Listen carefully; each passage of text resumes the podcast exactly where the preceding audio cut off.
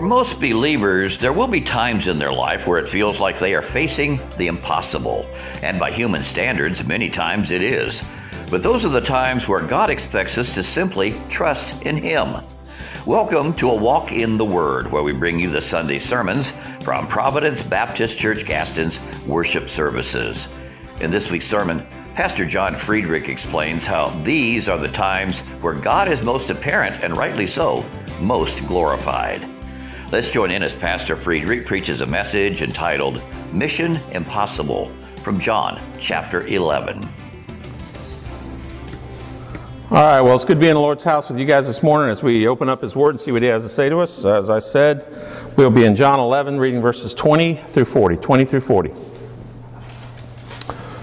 then Martha, as soon as she heard that Jesus was coming, went and met him. But Mary sat still in the house.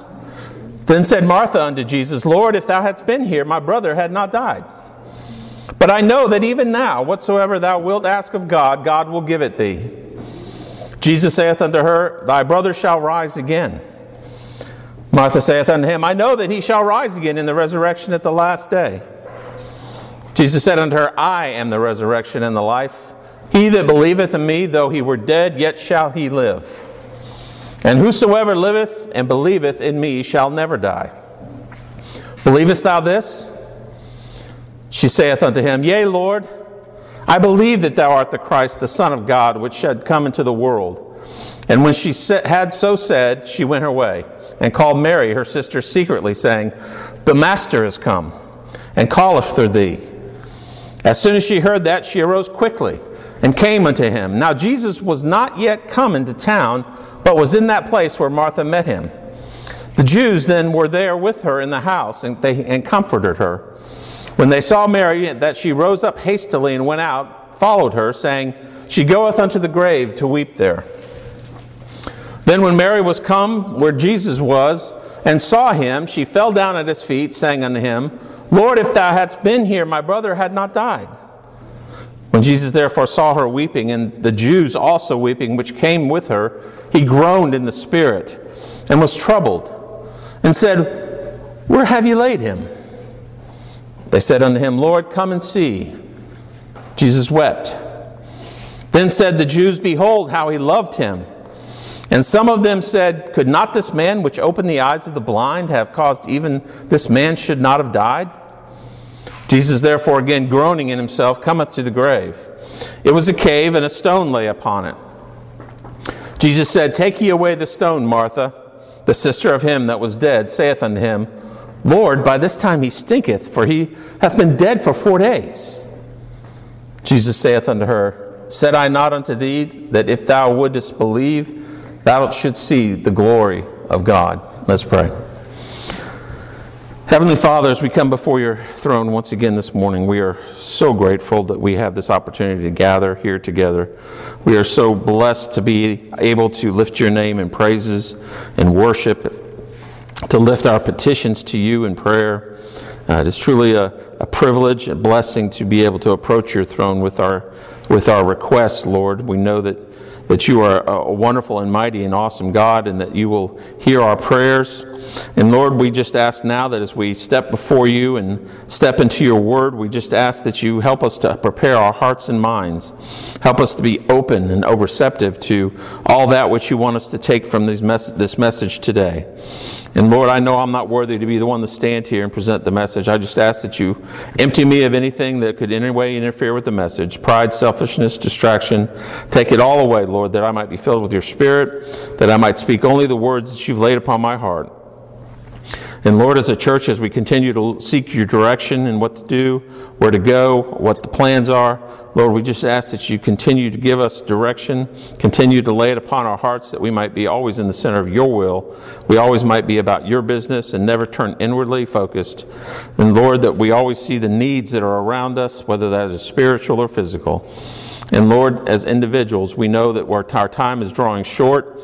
Uh, Lord, the signs are out there that the uh, that, that, that the, the end uh, is, is drawing nigh, Lord. We just, we just ask that you help us to understand that the fields are white for the harvest. Understand that the time is short and that we need to be busy. Need to be busy sharing your gospel with all those that we come in contact with, that we might enlarge your kingdom and exalt your name. And Lord, we ask that you forgive us of our sins, and we pray this in Jesus' name. Amen. Uh, we're all familiar with this, uh, this part of the Bible where Lazarus dies.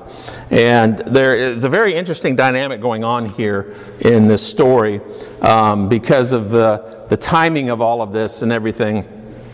And the idea here is that when Jesus shows up, it, it appears that he's already too late. To Mary, it seems like he's too late. To Martha, it seems like he's too late. To all the Jews that had come to, to mourn with him, it all seems like, Jesus, you're late. You're too late. He's already dead. So, so this is kind of a, a, just a visitation of sorts for Jesus when he comes to visit his friend Lazarus. We know that Jesus was impacted by all of this as well because within this set of verses that we read this morning is the shortest verse in the Bible and that is Jesus wept. This is an interesting verse because it shows Jesus' humanity, his emotion, his emotional attachment to those whom he loved that were in his friend, friend circle. So he shows up in this situation. He shows up at the home of Martha, Mary, or shows up in the town of Mary and Martha, and it seems like it's all over with. It's all too late. The situation seemed impossible. Perhaps you in your life today, you're faced with the impossible. But have you ever thought maybe that you just don't know what God's plan is in all of it? Oftentimes, what comes across to us as impossible is simply a lack of our understanding of what God is doing. You know, when you think about it, impossible situations oftentimes are the result of plans that we thought were in play, things that we thought were happening that went sideways on us. All too often, we as humans find ourselves embedded in God's plan and we formulate in our minds, we kind of play it out, we kind of plan it out, what we think that that path is going to be, rather than simply allowing God to allow his plan to play out. I mean, let's look at the background here.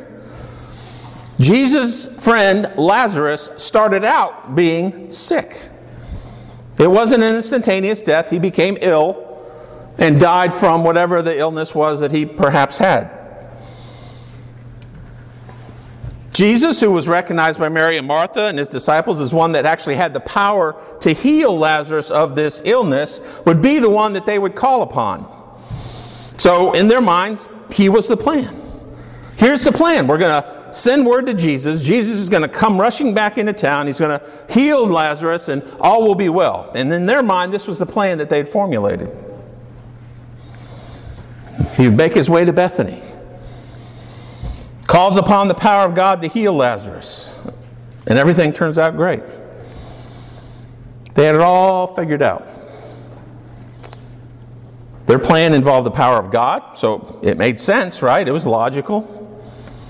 It was reasonable, and that even from a rational standpoint, that Jesus could take care of the situation and that God would take care of the, the, the problem that they had. After all, when you think about it, Jesus was actually quite fond of Mary, Martha, and Lazarus. They were close friends of his. And the scriptures tell us even that he loved Lazarus. But let's take a look at what actually happened. And when we look at this, it seems puzzling at first until we understand how God was working behind the scenes. Remember, the plan was to contact Jesus. Jesus quickly comes, heals Lazarus, right? So here's what happens they make contact with Jesus. Jesus is told Lazarus is sick. Jesus says, Okay, we're going to hang out here a couple days before we go to Bethany. Now, on the surface, that in and of itself seems odd. His friend is sick, needs the healing powers of Jesus, and Jesus says, No, that's all right. We're going to hang out here a couple days. Jesus notes even before he leaves for Judea that Lazarus then had died.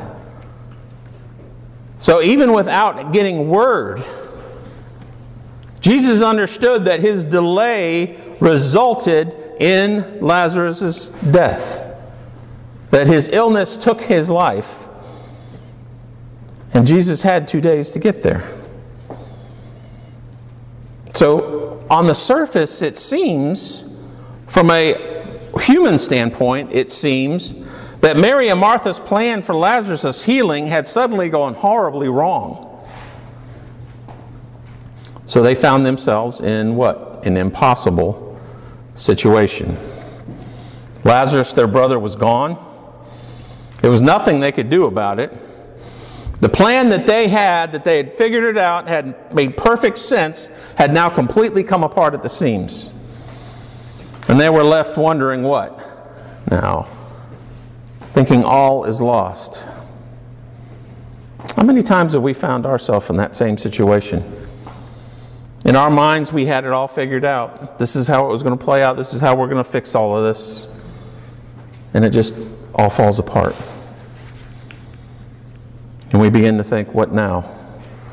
I find now that it is impossible to fix this. Things didn't turn out the way we thought it would, and we, in our minds, say there is no hope. There's no way out of this. But you know, someone once wrote, when God is going to do something wonderful, he begins with difficulty. If it is going to be something incredible, he begins with impossibility. When God is going to do something big, it comes in three phases impossible, challenging, and done. And that's what we're going to talk about this morning. We're going to talk about the three different phases of God working in our lives in these circumstances and situations that we oftentimes feel there is simply no way out, there's no hope.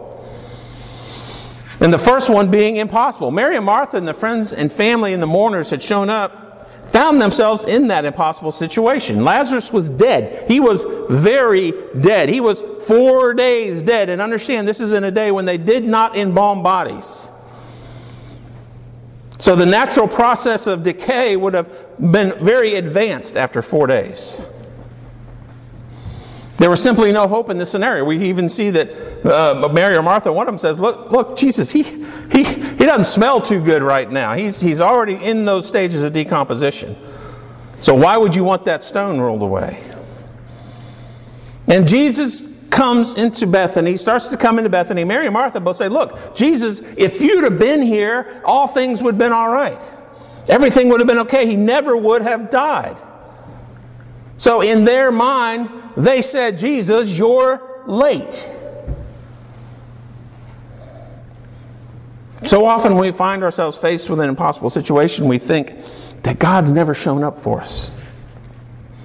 We think that God is late to the party, so to speak. There's really no chance. By our standards, yeah, Jesus was late. And here are Mary and Martha effectively telling him, You blew it. We gave you the opportunity to heal our brother and you dropped the ball. And now he's dead. But you see, this was just the first stage of God doing something awesome. When God is working, it's when faced with the impossible that He's really about to show up and show out. These should be exciting times, and instead we find ourselves in a state of despair. The whole of the Bible is just peppered with God showing himself in situations that are absolutely impossible. Recall the despair of the Israelites as they stood on the banks of the Red Sea. Before them lay the vast Red Sea, much too deep for them to get across, especially in the numbers that they had. The estimates say that the numbers of Israelites were in the millions. A vast Red Sea ready to swallow up anyone who even tried to cross it. Behind them was the entire Egyptian army, waiting to once again draw them into captivity, or worse yet, punish them for their request to escape or to leave. Listen to the desperation in the voices of the Israelites as they face this circumstance. In Exodus 14 12, it says, Is not this the word that we did tell thee in Egypt, saying, Let us alone that we may serve the Egyptians? Now remember, this is the Israelites talking to Moses. For it had been better for us to serve the Egyptians than that we should die out here in the wilderness. You see, the Israelites found themselves in an impossible situation. But God was about to do a mighty work. Everyone was thinking, God's late. We're now, we're stuck. We're in an impossible situation. The reality was, God was right on time. And we all know how that played out. He spread the Red Sea apart. Can you imagine the picture? I, I, just want you to envision that whole thing. The Red Sea is not shallow by any means, okay? I've been there, and it is a sea, it is deep. And this, the Bible records that there was a wall of water on one side and a wall of water on the other, and the ground dried out so that they could walk across. I want you to think about that for a second. Hundreds of feet deep, looking up at a wall of water on either side. And that's not a short distance across either, folks. I would say that it probably took as much faith to step out into that wall of water as anything else. Trusting that God would not allow that water to come crashing down upon you, as it did with the Egyptian army afterwards. But God showed up right on time. So, why do you think God puts us in these situations then? Why do you think He waits and, and, and lets us get into what we perceive to be an impossible circumstance before He shows Himself? I think it's because he wants us to understand and to teach us that we need to rely on him and not ourselves. It is to bring glory to him and not ourselves. You see, if we do not see the situation as impossible, then we put on our Mr. Fix It hats typically. And we try to start coming up with our own solutions. God doesn't want this a lot of the times. God wants us to rely on Him. He doesn't need us to figure anything out, He's got it all figured out. He already has the plan, He wants us to see that.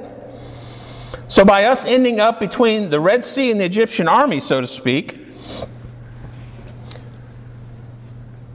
He puts us in a position where we have to realize that there's but one solution, and that solution is God Himself.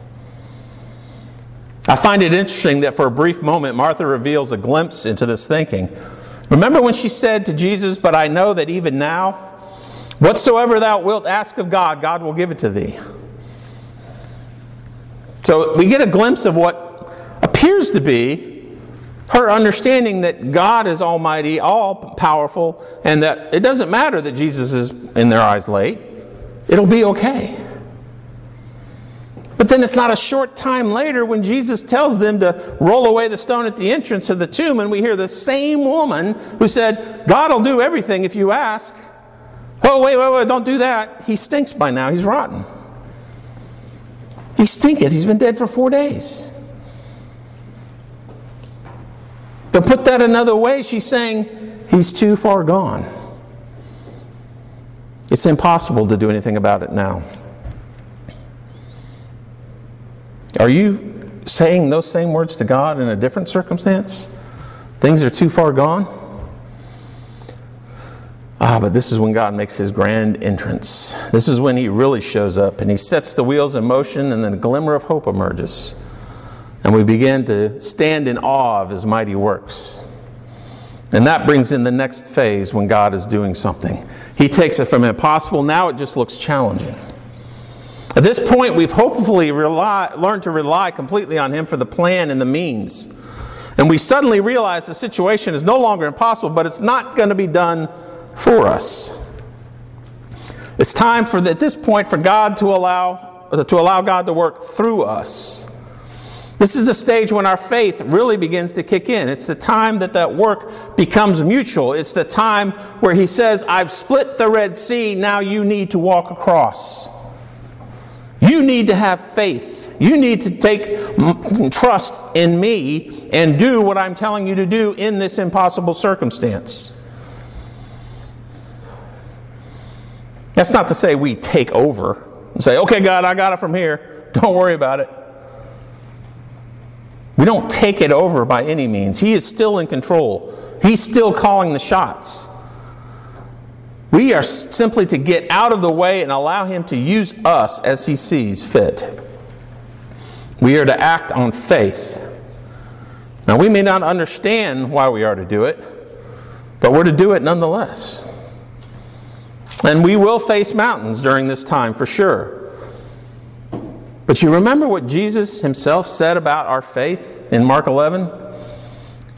Verse 23 says, Verily I say unto you, that whatsoever thou shalt say unto this mountain, be thou removed, and be thou cast into the sea, and thou shalt not doubt in his heart. But thou shalt believe that those things which they, he saith shall come to pass. He shall have whatever he saith. I've heard many, many definitions of faith, but I found this one particularly interesting. It says, Faith is telling the mountain to move and then only being surprised when it does not. Think about that. Faith is telling the mountain to move and only being surprised when it doesn't move. But this phase only works when we say yes. Remember the challenge that Jesus gave Martha? When he said, Jesus said unto her, I am the resurrection and the life. He that believeth in me, though he were dead, yet shall he live. And whosoever liveth and believeth in me shall never die. And then the challenge Believest thou this? You see, Jesus just laid it all out. He laid it all out there. It was a time for Martha to reassure Jesus she was on board with his plan.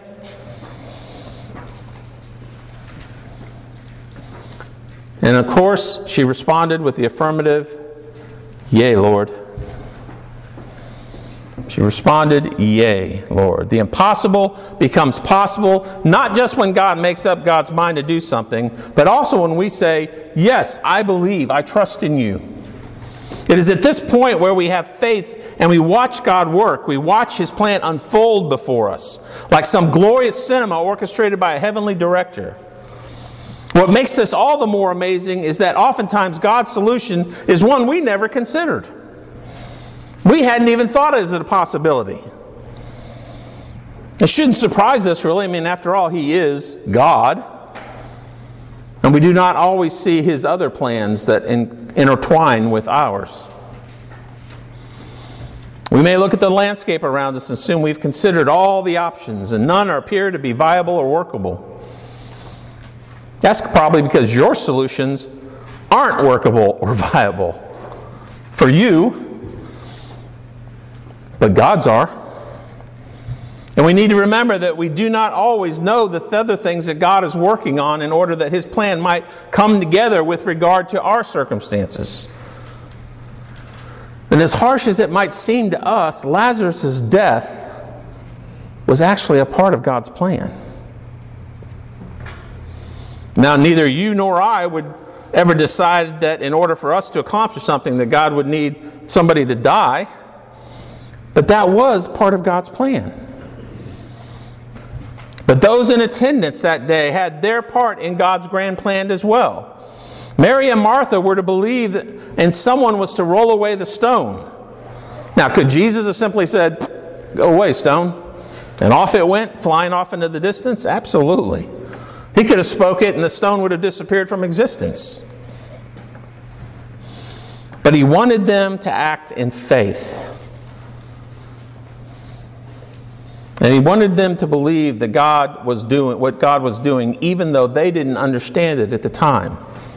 Remember Martha's statement about the fact that Lazarus had been decaying? Once again, this was in the Middle East. And they didn't embalm at the time.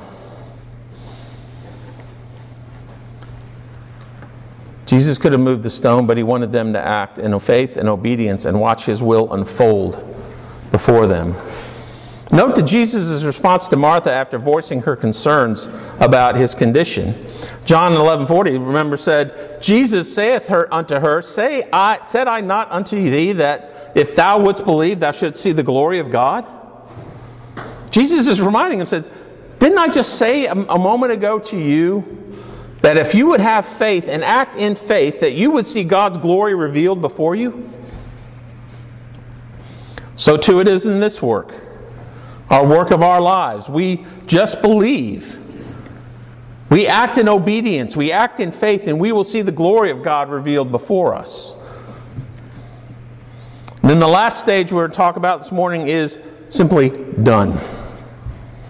The last stage of a mighty work of God is done. It always is completed. This is the stage when we look at what He's accomplished and we stand there in absolute amazement.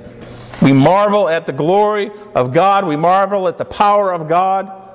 We marvel at the magnificence of God. We look at the size of the accomplishment and we give only glory to God for it. Recognize that only He could be possibly responsible for that. I want to make note of the reaction of the people after Jesus raised Lazarus from the grave. In John 11 45, it says, Then many of the Jews which came to Mary and had seen the things which Jesus did believed on him. They believed on him. When God shows himself in such a manner, his place in it is unmistakable. There is no question he is behind it. But you see, we, what we have before us today is a clear po- picture of God doing the impossible. That would be his son, Jesus Christ, as well. Peter Lawson said one time the life of Jesus is bracketed by two impossibilities a virgin's womb and an empty tomb. Two impossibilities. How can a baby be born of a virgin? And how could somebody who was dead by all purposes in every way vacate his own tomb? Jesus entered our world through a door marked no entrance and left through a door marked no exit. He was the God of all creation come in, he, in the form of a man, yet another seeming impossibility. How does a God, how does the God of the universe come in the form of a man, divesting himself of his glory and putting himself in a frail human body susceptible to all the things that we have to deal with in our world. He lived his entire 33 years on earth sinless, without blemish. Also, an impos- seeming impossibility, for the Bible says that all have sinned and come short of the glory of God, but Christ did not.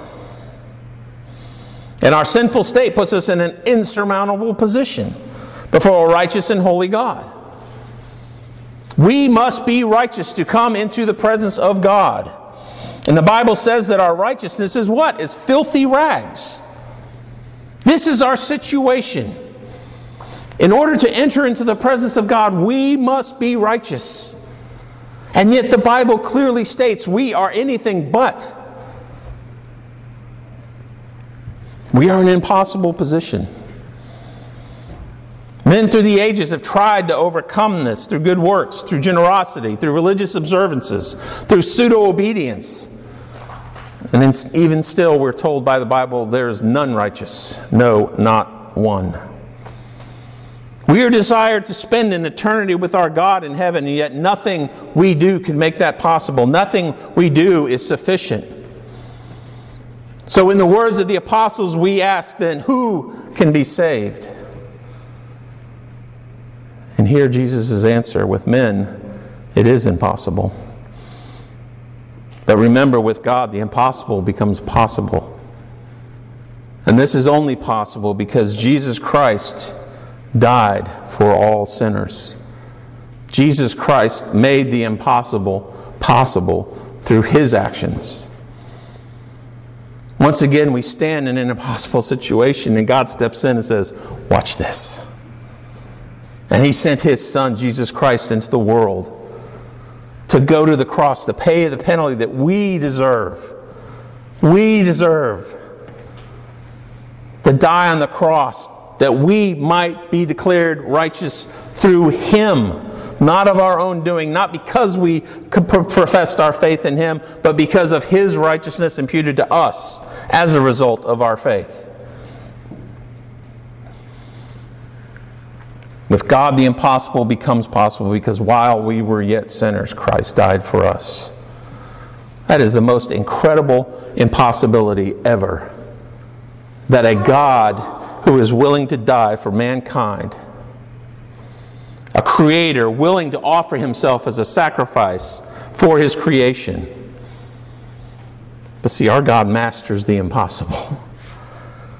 He glides through the challenging, and as Jesus proclaimed from the cross of Calvary just before he offered himself up, it is finished. He has done the work. He has made the impossible possible. And with his death and subsequent resurrection, he stamped forever on the redemption of mankind done. Have you put your faith in the impossible work of Jesus Christ today? in the work that only He could accomplish. For He says, For I am the way, the truth, and the life. No one cometh but to the Father but by me. There's but one way to salvation, folks, and that is Jesus Christ and Jesus Christ alone. Put your faith in Him today and receive the impossible work made possible. Let's stand as we go to the Lord in prayer.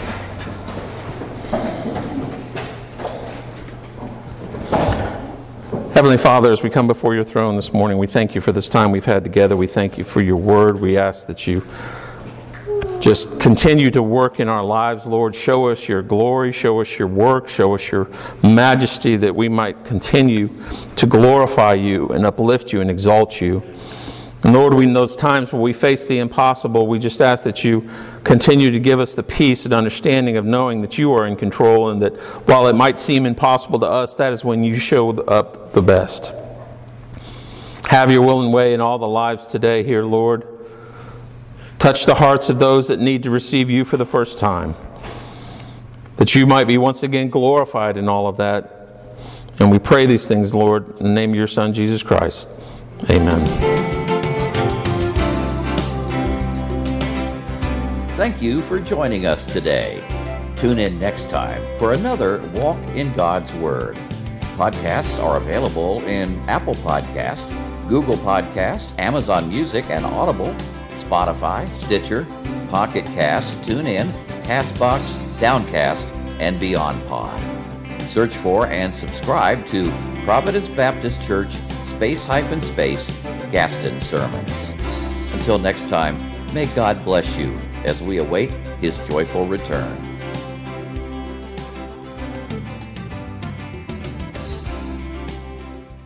Hi, this is John Friederich, pastor of Providence Baptist Church. It's my prayer that our time together has helped you grow in your walk with God, or maybe He's even used it to guide you to discover the wonderful gift of salvation. If you're ever in our area, we would love for you to come worship with us. Our address is Providence Baptist Church, 977 Meadowfield Road, Gaston, South Carolina, 29053. If you'd like to contact us, you can do so through our website at www.providencembcgaston.com or email us at providencembcgaston at gmail.com. Again, thank you for tuning in, and we look forward to you joining us next time as we take a walk in the Word.